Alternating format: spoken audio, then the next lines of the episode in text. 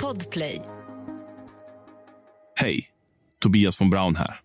Nu fortsätter vi med andra delen av avsnitt 11. Vår slutsats efter att ha studerat utredningsmaterialet var att bulvanen mest sannolikt gjorde sig av med svensk kropp under fredagen den 6 oktober. Han hade gjort sitt bästa för att försöka dölja sina förehavanden den dagen.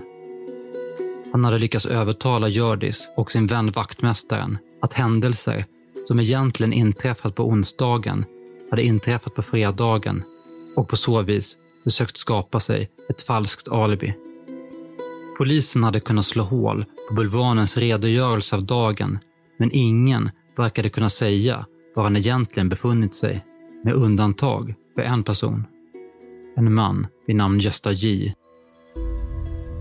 Han hade nämligen hört av sig till polisen och berättat hur han hade sett bulvanen komma körande på en enslig skogsväg i Etelhem.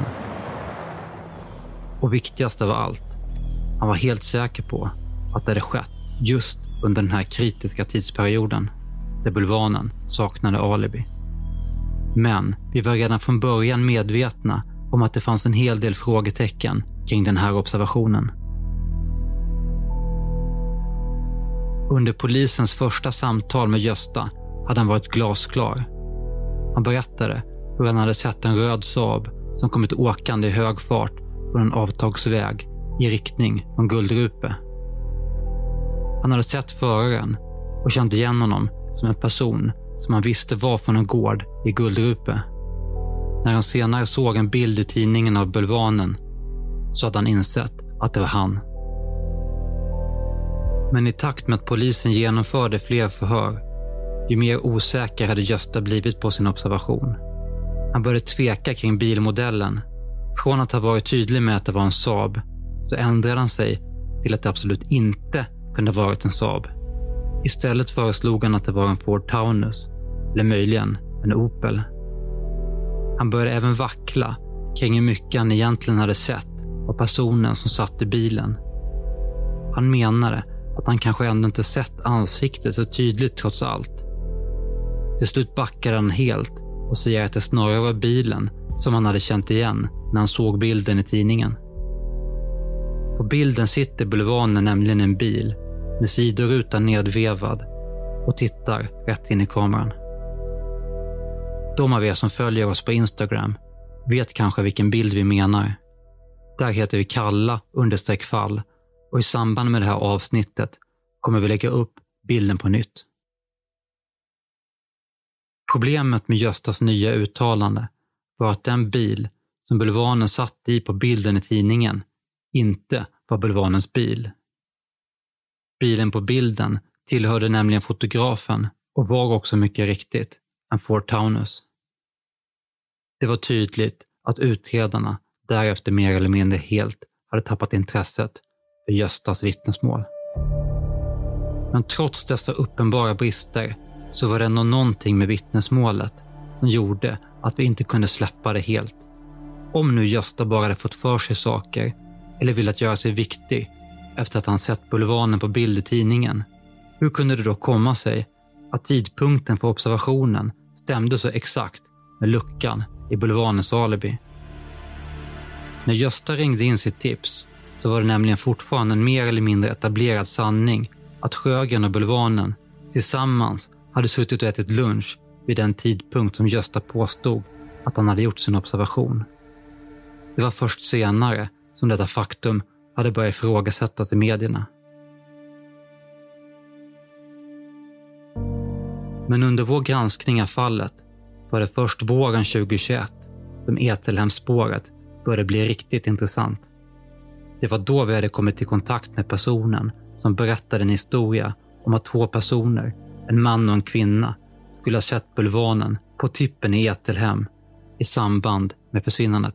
Det är då två, ett stycken kärlekspar som Mm. har varit eh, i det här området i eh, sitt ärende så att säga. Mm. Och det är alltså eh, en nedlagd soptipp i Etelhem. I, när det här då utspelar sig så, så dyker han upp och eh, han var ju redan då en eh, ökänd person på Mm, Gotland. Det var mm. många som, som, som visste vem den här eh, mannen var. Så att båda två eh, har, har identifierat honom. Eh, det här har då varit lite hysch-hysch kring med tanke på situationen. Mm. Ja. Mm. Eh, man, mannen är död, kvinnan lever Okej. Ja. och hon, hon heter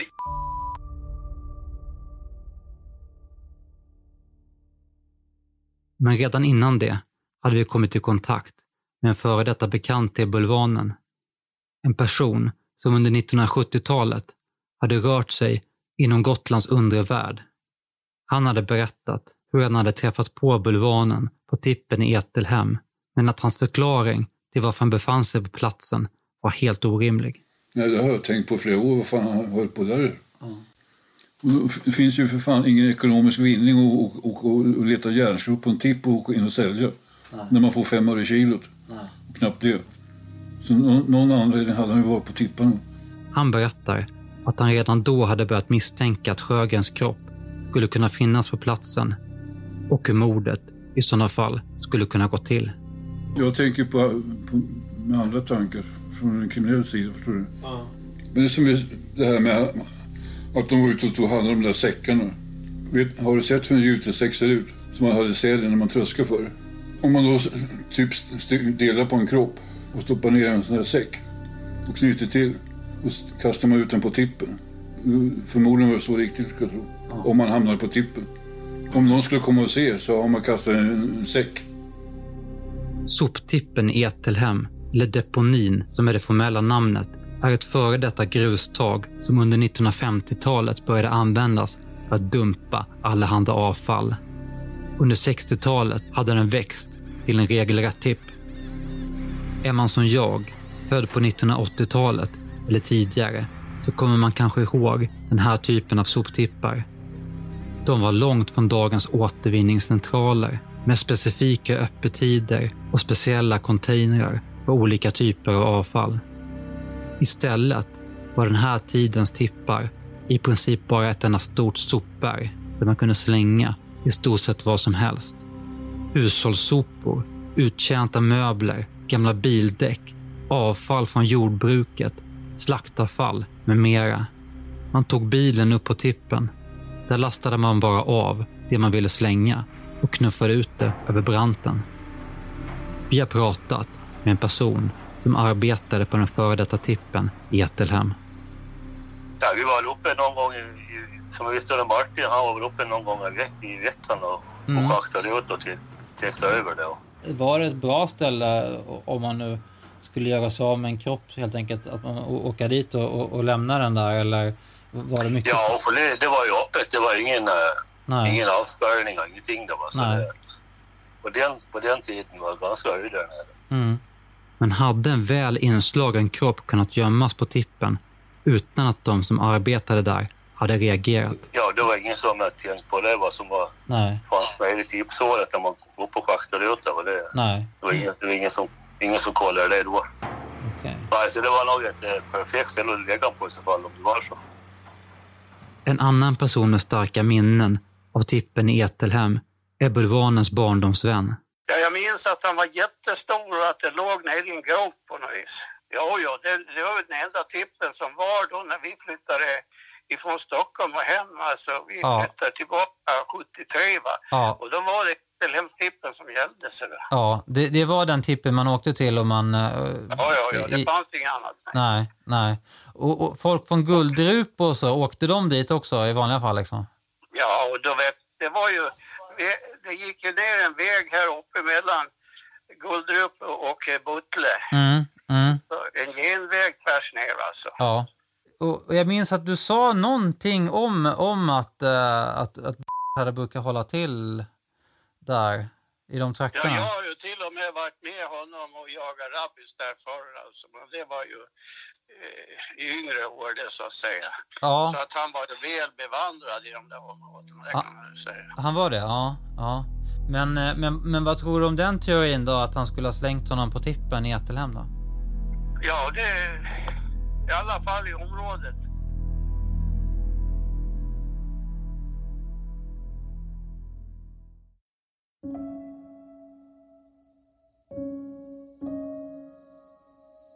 I början av sommaren 2021 hade vi börjat arbeta med att identifiera mannen och kvinnan som enligt tipset skulle observerats av bulvanen på tippen i samband med försvinnandet.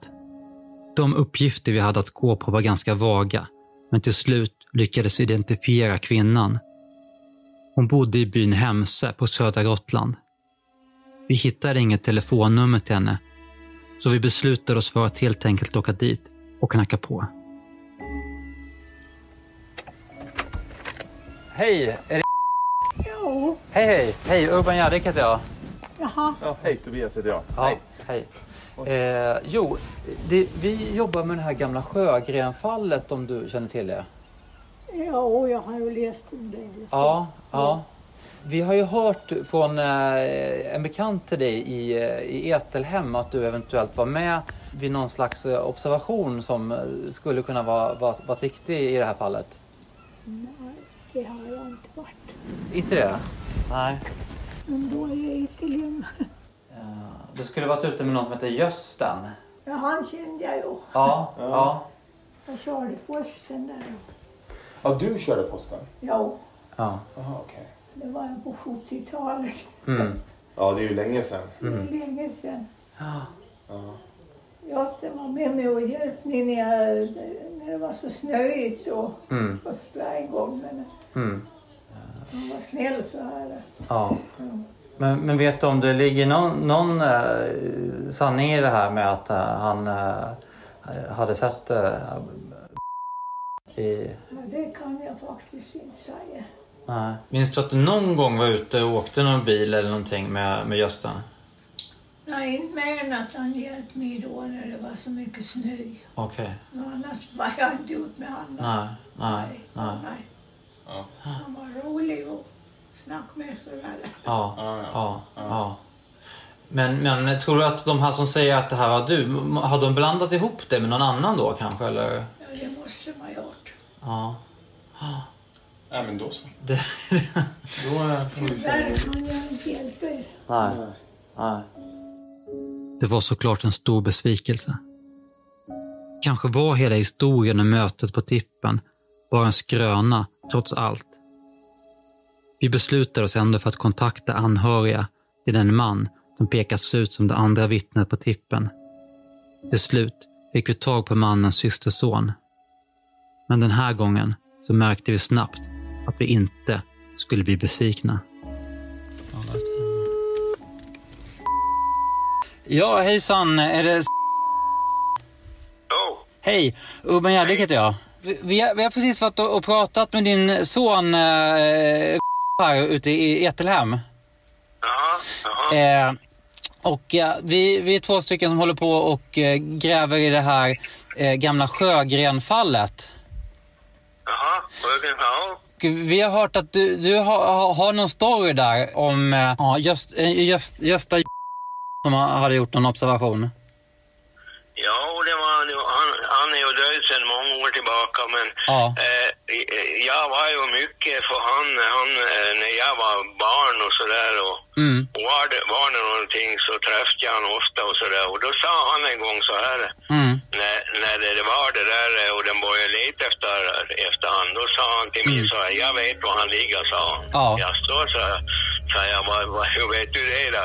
Ja, och jag kom åkande på gamla järnvägen och då Ja. då, då var så, var de, hade de soptipp där nere och Ja. då var han där och höll på med något i bakluckan på bilen och ordnade och ner på, på slänten och höll på där. Och, och det var en ifrån, han talade om namnet ifrån Guldrupe, han var där och, Ja. och det, var, det var säkert Sjögren, han var där och, och dumpade på soptippen han. Ja. Ja. Men eh, sen har jag aldrig, eh, aldrig någon mer, hört någonting mer om det men Nej. han, hade- han, han hade i alla fall påstår att han har sett den. Ja. Det var, det var inte flera år efter Sjögrens försvinnande utan det var... Nej, det var när de började leta efter han och trodde att man malade han till eh, mat där i, i eh, minkfarmen och, och Mm. när man sjösatte han eller vad. Då sa han, jag vet var han ligger, han ligger här på Etremtippet, sa han. Vi frågade honom om hans morbror någonsin pratat med polisen om den här informationen. Nej då, nej då, det vet jag ingenting om. Det tror jag inte han har gjort, det vet jag inte. Nej, nej. Nej, nej, nej, nej. Eh, Nej, han, han, han sa förresten till mig så här. Nej, jag vågar inte gå längre med det här, sa han. För den där fan, han är farlig. Han kommer, kan ändå knäppa mig om jag ska gå ut med vad, vad, jag, vad jag har sett. sa han. Okej. Så, så att eh, han, är, han är farlig den där Ja. mannen, sa han. Så Ja. jag, jag vågar inte göra något mer av det, sa han. Nej, nej. jag kan tala om för dig i alla fall, sa han. För vi, det var ju min morbror. Det var din morbror, ja.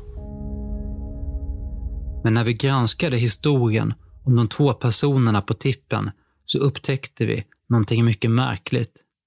Mannen vars systerson vi hade pratat med hade nämligen ett namn som lät väldigt bekant. Han hette Gösta. Han hade också ett efternamn som började på J. Gösta J. Namnet var identiskt med den person som hade hört av sig till polisen och berättat om bilen i vägskälet. Vi behövde inte göra mycket grävande förrän vi kunde konstatera det vi redan anade. Det var frågan om en och samma person.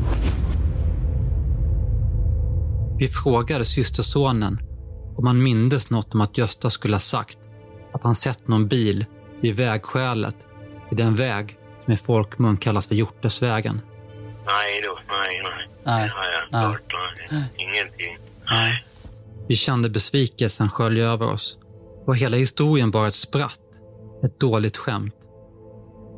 Under en uppföljande intervju hade vi faktiskt fått höra saker från systersonen som gjorde att Gösta inte direkt framstår som världens mest trovärdiga person. Ja, då var han nästan på väg in i, i fängelse också. Ja, då klädde han ut en gubbe och så krökade han till en cykel. Och så la han ut den på vägen. Så kom det en annan gubbe cyklande och fick se det där det hade hänt en olycka. Och sprang in i en gård och ringde till ambulans och det. Och då låg han ju på lur och, och, vad det hände. Och då hade ju blivit ett jävla liv. Jag fick tala om att han hade gjort det. Men det här var som en skämtgrej liksom? Eller? Ja, det var som en skämt. Ja. Men det är ett stort steg mellan att vara en skämtare och att medvetet lägga sig i och sabotera en mordutredning. Men vad skulle det då kunna finnas för andra anledningar till att de två historierna skilde sig åt så mycket? Skulle det kunna vara så enkelt att systersonen helt enkelt minns fel? Minnen är inte alltid perfekta och under 50 år kan en minnesbild av någonting man fått berättat för sig ändras radikalt. Skulle Gösta från början ha kunnat berätta om vägskälet, men att systersonen av någon anledning fått för sig att det rörde sig om tippen istället? Vi kontaktade flera av Göstas anhöriga, men de flesta sa sig inte känna till någonting alls, eller ville inte prata överhuvudtaget. Men till slut fick vi kontakt med en person som kände Gösta väl när han var ung. Han kunde även berätta att Gösta faktiskt hade haft en koppling till tippen. Nej, han, eh, han, han sa det att han skötte ju om eh, gamla soptippen. Han, han gällde eh, det gjordes var 14 dagar eller när det, när det behövdes. Och, eh, så att ja, jag vet var Sjögren ligger, sa han. Jaha, han ligger med på soptippen i Etelöv, sa han. Sen, sen det man mest som ett, ett eh, skämt. Men han, han var ju all, allvarlig när han sa det. Jag tänkte också nu när det här uppdagelsen, Mm. det är som varför han sa det till oss då. Om det, om det var i förtroende att eh, han vill tala om det för någon, Mm. men han vill inte tala om det för alla. Eh, varför sa han det till oss och Mm. inte till någon annan? Att två personer skulle ha felaktiga minnen som är i det närmaste identiska är extremt osannolikt. Men varför hade då Gösta berättat en helt annan historia för polisen än den han berättat för några av sina anhöriga? Enligt systersonen hade Gösta sagt att han var rädd för att gå till polisen. Men nu hade ju Gösta ändå gått till polisen, men berättat en helt annan historia. Om han nu verkligen var så rädd, varför gå till polisen överhuvudtaget? Kunde det ändå vara så att det låg någonting i ryktet om en otrohetsaffär på tippen? Systersonen hade aldrig hört talas om den kvinna som enligt ryktet skulle ha varit med vid observationen. Nej, nej, nej, nej, det har jag inte alls hört. Nej, nej, Men nej. det är han, han var ju känd på det, så det ska man kunna tro. Okej. Ja, ja. Han var förtjust i tjejer. Vi drog oss då till minnes vittnesmålet från kvinnan som påstått sig sett en röd Opel Rekord som kommit åkande från soptippen. I förhöret med polisen så har de påstått att de slagit upp registreringsnumret och att ägarens namn då hade varit identiskt med bulvanens. Men när polisen hade kontrollerat uppslagsboken med registreringsnummer hade de kunnat konstatera att bulvanens namn inte fanns registrerad på någon bil i boken överhuvudtaget. De hade då avfärdat tipset och utgått från att han bara var ute efter att söka uppmärksamhet. Men kunde det ändå vara så att kvinnan hade en roll i den här historien? Hon hade nämligen ett namn som påminde om den kvinna som ursprungligen hade pekats ut för att ha varit med Gösta på tippen. Vi beslutade oss för att vi behövde komma i kontakt med kvinnan för att se vad hon hade att säga nu nästan 50 år senare. Till slut fick vi tag på henne via telefon.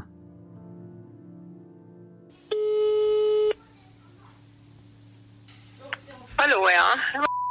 Ja, hejsan. Uh, Urban Järdek heter jag. Okej. Jag är en av de här som håller på att forska i det här gamla Sjögren-fallet. Eh, och eh, anledningen till att jag ringer då, det är att vi i, i det här utredningsmaterialet som vi har gått igenom så eh, hittade vi ett tips som du hade lämnat där under hösten eh, 72. Att du hade sett en, eh, en bil eh, på, på vägen då mellan, mellan Heide och eh, Etelhem.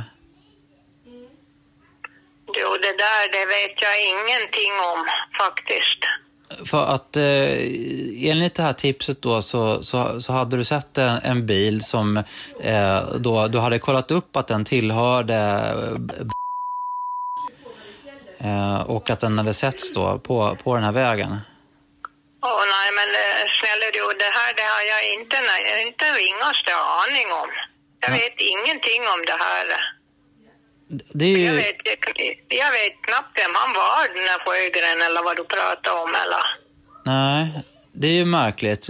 Och I så fall är det ju väldigt länge sedan, så det, jag vet ju inte mer vad som har stått i tidningar om det här och inte har jag brytt mig om det heller överhuvudtaget. Nej, nej, men, men det är ju märkligt att polisen har flera sidor där man intervjuar dig om det här. Nej, nej, det får jag då säga. Det har inte varit någon poliser som har intervjuat mig om det här. Eh, kä- kände du någon som heter Gösta Gösten? Josten. Ja. Ja, det fanns en, en person i Etelhem som hette Josten, det vet jag. Ja, ja. Men han är ju död för länge sedan, han med. Ja, Ja, precis. För, för han hade ju gjort en, eh, också någon observation av det här. Okej. Ja. Eh, Ja, nej, men jag har i alla fall aldrig varit intervjuad av någon polis eller något. Nej. Nej, så då, får- då får jag söka vidare på något annat sätt. ja, men vill du inte ha det här eh, intervjuprotokollet då? Nej, nej, nej, det kan du riva eller kasta eller bränna eller vad du ska göra för det. Jag, jag känner inte till det överhuvudtaget. Kvinnans reaktion var märklig. Det var mer än tydligt att hon inte var ett dugg intresserad av att prata med oss om detta. Men berodde det på att hon visste mer än hon ville berätta? Eller var det så att hon faktiskt inte mindes förhöret med polisen? Vi beslutade oss för att kontakta Gösta J's systerson igen för att se om han kunde ge oss en förklaring till hur det kunde komma sig att Gösta berättat en sak för polisen och en helt annan sak för sina anhöriga. Men har du någon tanke om varför han sa att bilen kom från det hållet? Ja, han kom väl hemifrån då, från Guldrope. Och, Ja. och så visste han väl inte vad han skulle göra antagligen eftersom han körde den där vägen och letade en bra, bra plats. Mm. Han har kroppen med sig där. Det kan vara så. Så. Så kan det vara. Hans förklaring var alltså att Gösta J av någon anledning inte ville berätta att han varit på tippen. Istället ville han ge polisen en ledtråd om vart bulvanen hade varit på väg. Man skulle kunna tänka sig att även kvinnan kunnat haft en liknande tanke med sitt vittnesmål. Att försöka leda in polisen mot tippen utan att själv avslöja att man varit där. Gösta och kvinnan hade sedan hoppats att polisen skulle lägga ihop ett och ett. Men istället hade polisen upptäckt de olika bristerna i deras vittnesmål och släppt spåret helt. Men varför verkar det som att Gösta och kvinnan hade varit så säkra på att polisen skulle intressera sig för just tippen? Vi tror att svaret finns i nyhetsrapporteringen vid tiden för Svens försvinnande.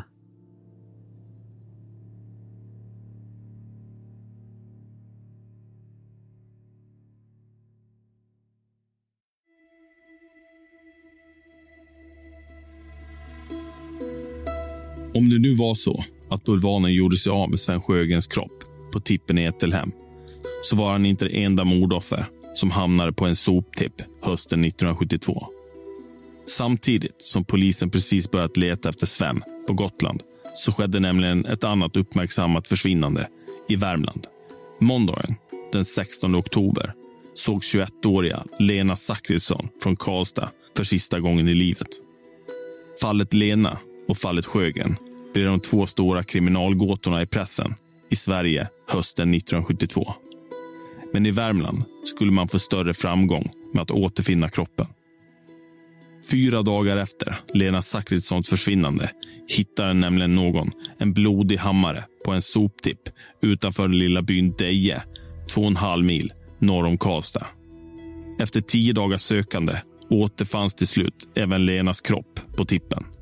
Någon mördare blev aldrig fälld, men polisens huvudspår var en gift man som Lena hade haft en affär med. Kort innan försvinnandet hade hon skrivit i sin dagbok att hon var gravid och att hon tänkt behålla barnet. Om inte den blodiga hammaren hade lett polisen till tippen så är det osäkert om kroppen någonsin hade återfunnits. Det var därför inte helt orimligt att polisen skulle kunna intressera sig för soptippar även i fallet Sjögren. Så hade det kanske också blivit om polisen inte på ett så tidigt stadium hade avfärdat Gösta och kvinnans historier.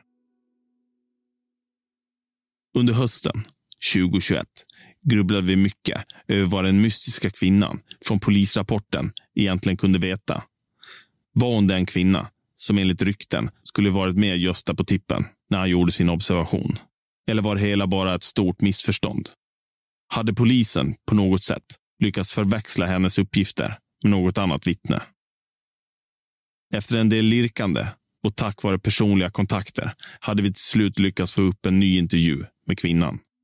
Den här gången åkte vi hem till henne. Ja då, jag kan inte hjälpa mig någon. Jag visste inte ens om att jag har varit vid tandläkaren så det eller komma ihåg det. Nej. Nej, Nej. så det är alltså det är alldeles för länge sedan så det. Hon hade fortfarande inte något som helst minne av att hon skulle ha pratat med polisen. Hon menar att hennes reaktion när vi ringde berodde på att hon helt enkelt inte hade någon aning om vad vi pratade om. Ja, jag, jag vet ju vem Gösten är. Jag frågade igår kväll var Ja. bodde Gösten någonstans. Ja. Jag har med han bodde nere på Bjärbyholm som vi sa. Ja. Det var nere i myren och Ja. där fanns ett ställe. Ja. Och det är klart man morsade på honom. Man, man visste ju vem han var, va? men han var ju så mycket äldre än en annan. Va? När vi gick igenom hennes vittnesmål så kunde hon bekräfta att de faktiska detaljerna stämde. Det står ju så här, på fråga om hon iakttog något särskilt under hemresan, vilket maken tidigare antytt till polisen, svarar om det nu var den dagen så kom det en röd Opel. På frågan om det verkligen är en röd Opel så svarar hon att det är hon säker på. Fråga, när de frågar varför hon är säker svarar att hon känner igen bilar. Ja, bilar där har jag, har jag ju väldigt gott minne av Ja. att komma ihåg liksom. Nej, något annat kan, jag kan inte komma ihåg det där överhuvudtaget. Så. Nej. Och det här med den här väninnan då. Eh, som, som... Ja, hon bodde ju där nere. Ja. Och, Och eh, hon är död. ja. Och, och skulle det kunna vara så att om du trodde att hon hade någon fästman att du hade lagt nummer på minne och sånt? Hon hade väl många fästmän.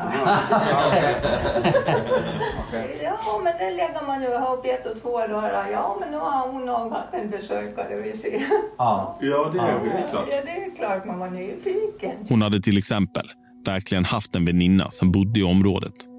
Det fanns alltså ingen möjlighet att polisen blandade ihop henne med någon annan. Hon kan än idag inte förstå varför hon skulle ha lämnat felaktiga uppgifter till polisen. Det kan jag aldrig tro. Nej. Att jag skulle kunna hitta på det för då, jag liksom, jag hade ju ett mål. Jag skulle till tandläkaren då, vad jag förstår där. Ja. Och har jag sett något på vägen och de stannar och frågar mig så, det är klart man svarar då. Mm. Tyvärr blev vi inte så jättemycket klokare. Vi började undra om svaret på gåtans lösning kanske ändå fanns att hitta i de ursprungliga förhörsprotokollen. I förhöret med kvinnan fanns nämligen Gösta J omnämnd. Polisen hade frågat henne varför hon hade väntat så länge med att berätta om sin observation. Hon hade då påstått att hon inte hade kommit ihåg händelsen förrän kvällen innan. Hon och hennes man hade nämligen haft besök av deras bekant Gösta J som hade berättat om sin egen observation av en röd bil. Det var först då som hon hade dragit sig till minnes att även hon hade sett en röd bil samma dag och längs samma väg. Kan det ha varit så att det var Gösta J som övertygade henne att lämna uppgifterna till polisen, men att hon idag inte längre har något minne av detta? Det känns kanske inte som en särskilt sannolik förklaring, men av alla tänkbara förklaringar i den här märkliga historien så är det kanske ändå den förklaring som känns minst osannolik. Om det nu var så det gick till, varför hade i så fall Gösta fått henne att säga att det specifikt var en röd Opel Rekord som hon hade sett på vägen från tippen? Vi tror att svaret är att Gösta J kan ha haft tillgång till bilregistret. Han arbetade nämligen för Domänverket och bör haft möjlighet att kolla upp vilka fordon som en viss person var skriven på. För även om Bulvanen inte fanns med i uppslagsverket med registreringsnummer så fanns han faktiskt med i bilregistret hösten 1972. Den bil som Bulvanen hade använt vid tiden för Sjögrens försvinnande var en röd Saab 96, men den var inte skriven på honom, utan på Hjördis. Den bil som Bulvanen stod som ägare till hösten 1972 var istället mycket riktigt en Opel Rekord. Bulvanens Opel Rekord var en avställd bil som han hade köpt av Hjördis pappa sommaren 1972 och som Sjögren enligt uppgift skulle få ta över som en delbetalning för det norra skiftet. Månaderna innan försvinnandet hade den stått oanvänd på Sjögrens tomt. Det är oklart hur pass noga polisen kollade upp denna bilen.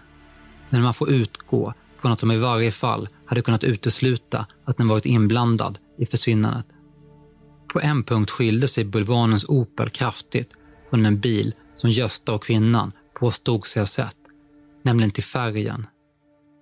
De hade båda varit tydliga med att de sett en röd bil, men den här Opeln var istället gråbeige. Färgen på bilen framgick dock ingenstans i bilregistret, vilket kan förklara varför Gösta ändå trodde att det skulle kunnat varit den bilen han hade sett. Vår hypotes är nämligen att Gösta J faktiskt hade befunnit sig på tippen fredagen den 6 oktober och att han då sett Bulvanen lasta ut ett eller flera större paket från bakluckan på en röd sjaskig bil, precis som han senare hade berättat för sin brorson.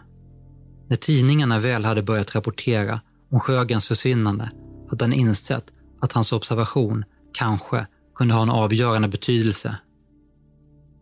Men av någon anledning så ville han inte berätta för polisen att han befunnit sig på tippen eller exakt vad han hade sett. Istället försökte han leda in polisen på rätt spår. Först genom historien om mötet i vägskälet. Sedan, när han märkte att det inte fungerade, hade han istället lyckats få en kvinnlig bekant att berätta en liknande historia, som nu ännu tydligare pekade mot tippen. Han hade då även försökt förbättra historien ytterligare genom att kolla upp bulvanen i bilregistret. Men efter att även detta försök hade misslyckats så hade han gett upp. Varför han inte bara kunde berätta vad som verkligen hade hänt har vi inget bra svar på. Kanske var det på grund av rädsla. Kanske berodde det på hemligheter som inte fick komma fram. Det kan nämligen finnas ytterligare inblandade personer som vi ännu inte lyckats få tag på. En lyssnare hörde nyligen av sig med en intressant historia som han fått höra från sin farmor.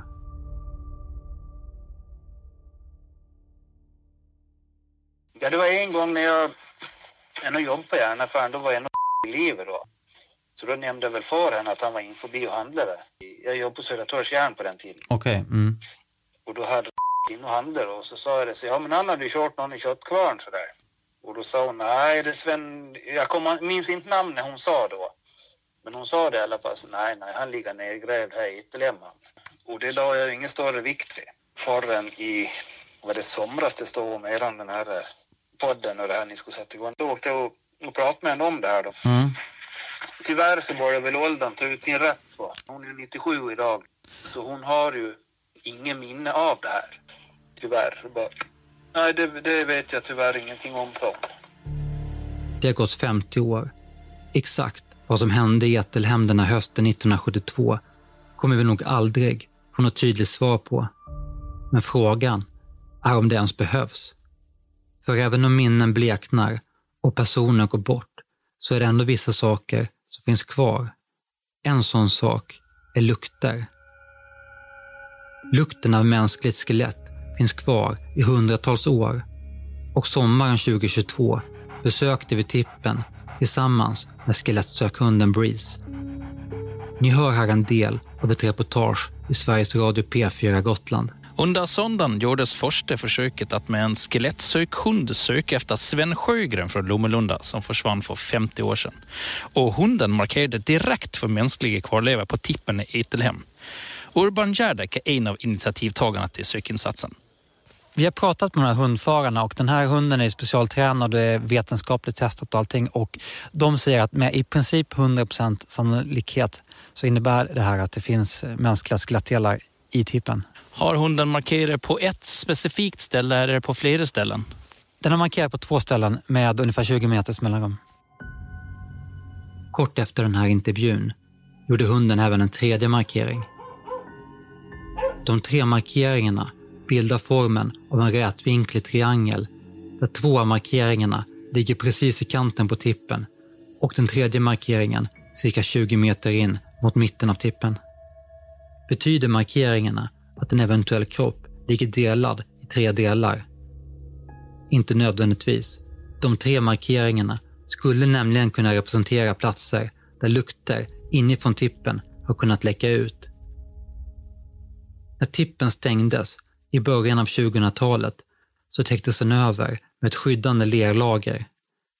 Leran fungerar som ett lock som kapslar in tippen och hindrar vatten från att tränga in.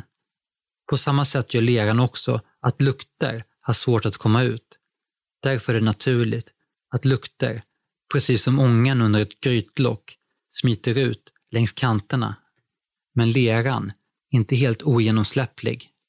Små mängder av luktmolekyler bör även kunna leta sig uppåt genom lerlagret. Därför är det sannolikt den tredje markeringen, den belägen uppe på tippen, som är den mest intressanta. Vi har nämligen även studerat gamla flygfoton och där ser det mycket riktigt ut som att denna markering ligger rakt över den del av tippen som var i bruk i början av 1970-talet. Vi vågar nu för första gången hoppas att vi skulle kunna vara nära gåtans lösning. Men för att få svar så måste vi gräva. Slutet är ännu ovisst, men en sak är säker.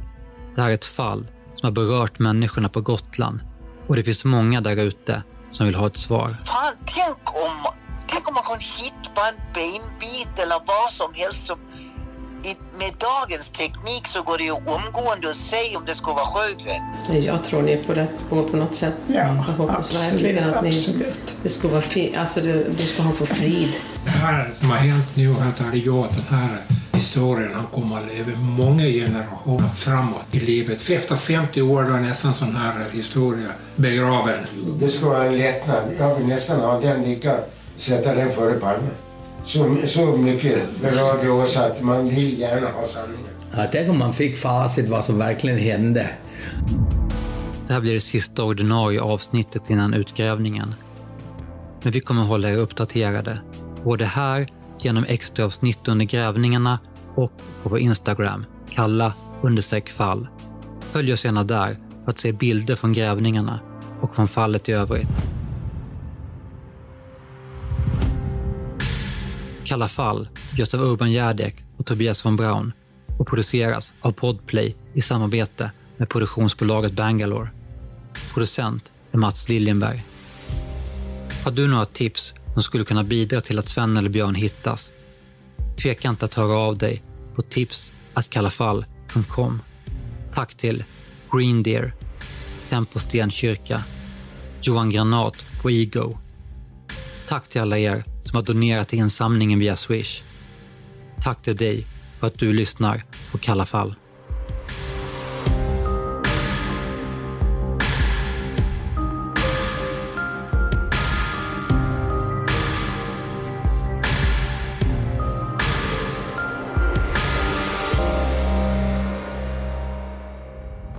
Podplay, en del av